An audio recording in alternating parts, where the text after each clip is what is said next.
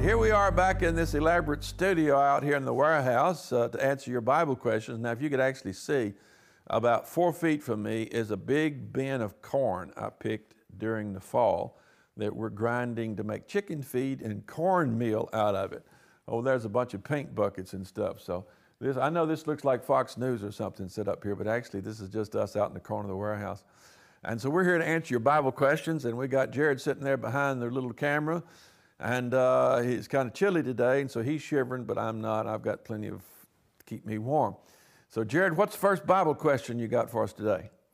Would you please explain biblical fasting? Why, when, and how should a Christian fast? You know, there's no commandment in the Bible to fast, but there is an indication of the benefits of it.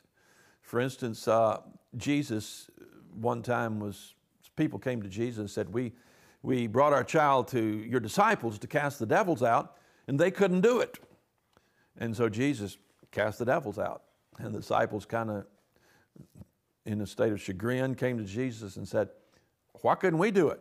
He said, this kind cometh out not but by prayer and fasting. And so the indication was that the thing that they lacked was two things, prayer and fasting. Not prayer and fasting at the moment in preparation for this particular event, but generally in their lives, they had a failure of prayer and fasting.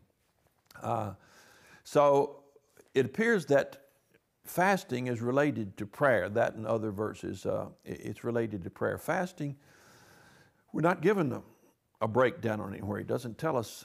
It's kind of assumed, like prayer is assumed from the beginning of the Bible all the way to the end, that it's something that a spiritually minded person does who wants to get closer to God or get sharper in his spirit in regard to the things of God. We find the prophets fasting when there were great burdens that they had. We find that Jesus, when he was tempted, went up on the mountain and fasted 40 days and 40 nights, at the end of which Satan came to him and tempted him. So if Jesus Christ, the Son of God, needed to fast 40 days and 40 nights in preparation for the great temptation when Satan came to him, then it would appear that we need to fast too. When there are great burdens, great needs for prayer. If you look back in history, you'll find too that men and women have fasted and prayed in anticipation of God moving in a great revival, and God has responded and answered those prayers. You know, fasting is not unique to Christianity. It is a universal thing that occurs in all religions, at least all the ancient ones.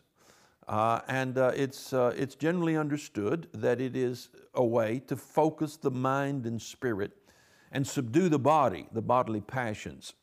And if you've ever fasted 3 or 4 days, you know that after 3 or 4 days, though your body gets weak, your focus gets keen.